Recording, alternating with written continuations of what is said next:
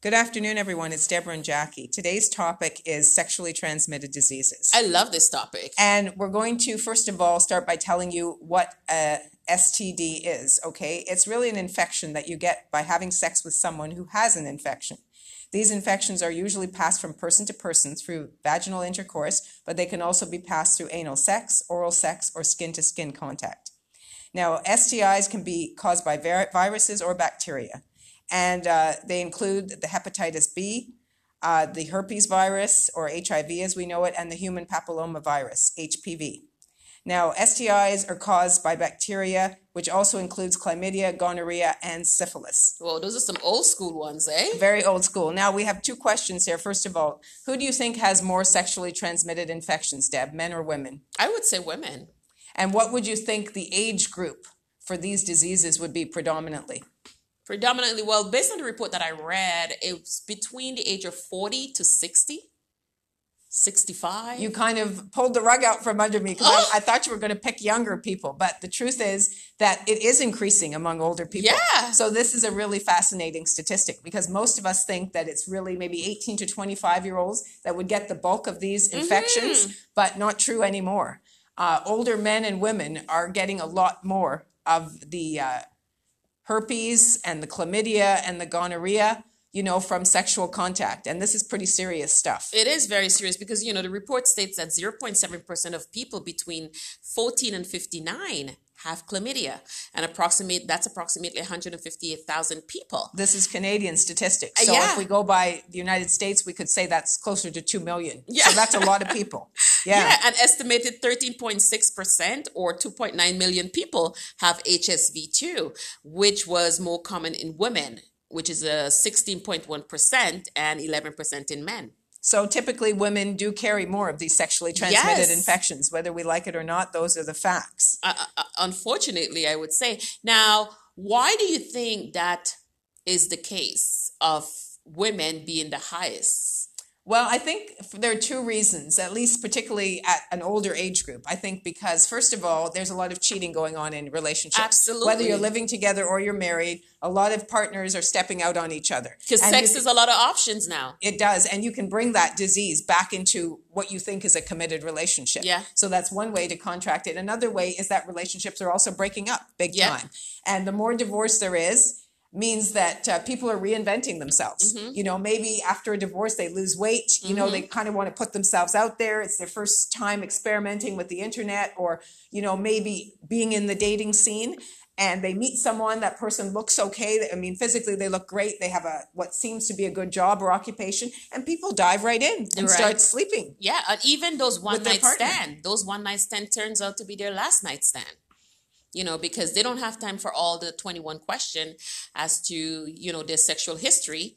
Um, how many partners have you had? Have you had um, a physical? What what the what was the test is done during your physical? Nobody have time for that. And even on that first night, a lot of them don't walk with condoms because their first thing is I didn't plan for this. And when you're in the heat of the moment, you jump right in, and that's the end of your life. So when you say, how do you know if your partner has an STI? Basically, you try to ask them. You can talk to them before having any sexual contact, but truthfully, about 80% of people will not tell the truth, especially in the heat of the moment. No. So, you know, if you really want to know if you're at risk for having uh, some sort of uh, sexually transmitted infection, it's going to be tough. It's going to be tough. It's going to be really it's tough. It's a very uncomfortable conversation to have. Nobody wants to put themselves on the on the on, on the on the chopping board to say, "Well, I've contracted gonorrhea." Even if you contracted gonorrhea years ago and you've you've been cured, that is not something you're comfortably talking about. It's a mistake you've made, and you want to forget about it. Why bring it up? That's true. And and if uh, you're having sex with with several partners, multiple you know, partners, yeah. you're really at a higher level of risk. But then there's also uh, intravenous drug use. Mm-hmm. There's so many things that people could be doing that you just don't know. Yeah, you yeah. know, and and to be safe no matter what the person says you know you have to you have to take provisions to protect yourself. It's your life. It's your life. And you have to really really be the the captain of your own ship here. You can't let somebody else steer you steer your ship for you because guess what you might sink you really might sink and now here's some common symptoms that everybody should watch out for. Mm-hmm. Okay, itching around the vagina and or discharge from the vagina for women. Ooh. Okay, there can also be discharge from the penis for men. Yes. Okay, pain during sex Ooh. or when you're urinating. Okay, very serious pain in the pelvic area for women. And yeah. this is an interesting one that most people would probably misread: sore throats in people who are and they will think they have a, a cold consistently. Okay, there can also be small blisters that turn into scabs on the genital area. And there can be soft, flesh colored warts around the genital area. Now, we know truthfully that that's most commonly associated with herpes. Yeah. And herpes is something that flares up intermittently. Yes. So it's a very dis- dangerous it, disease. It goes, it goes under the very radar. Dangerous. Even swelling glands, fever, and body aches. People might think it's just they get in the flu, but no, it's a very serious infection you could be contracting. That's true. Yeah. And really, the only way you can totally protect yourself is not to have sex, and that's not realistic. And celibate is not something that people are yeah. really forward with these days. So you might have to, you might have to give them a different option. Yeah. Now, truthfully, a lot of people surprisingly are using less condoms than they were even five years ago. Mm-hmm. And really, you should be using a condom when you're having sex, including oral and anal sex. That is the safest way to yeah. prevent the transfer of uh, infected blood from one partner to another. Well, when it comes to anal sex, it's not just homosexual.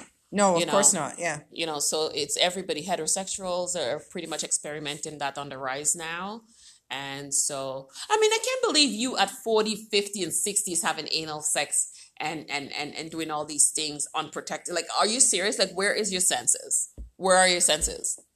People just want to feel that they have total freedom, you know, to, to experiment. And that freedom can get you into a lot of trouble if you just want to be casual about it. And I think this is the thing. First of all, people are very, they have so many choices these days that it's overwhelming.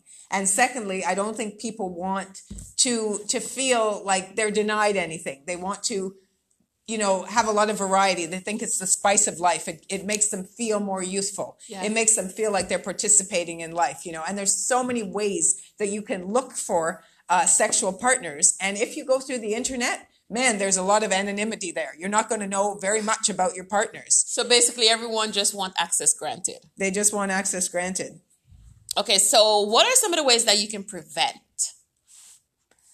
Oh, but I would say the best way you can prevent it, as we say, is abstinence. But since that's not realistic, what you have to do is that um, use a condom. Use a condom, which I said, and look for signs in your partner that if you if you're with someone that you realize could be seeing other people besides you mm-hmm. and you realize that right away that should put up some red signals you know for mm-hmm. uh, red flags for you to say wow and also don't trust someone else's who, who, don't trust someone who bring their own condom bring your own condom because they could put a, a hole into that condom and screw you over bring your own condom if, if you're going to be sexually active yeah, and then we point. have well what kind of treatment do you think that um, can actually help some of these well, diseases. some of some of the sexually transmitted infections that are really caused by bacteria, like chlamydia, it can be cured with antibiotics. But if it's a virus like HIV or herpes, it really can't be cured. It's something that's going to keep recurring.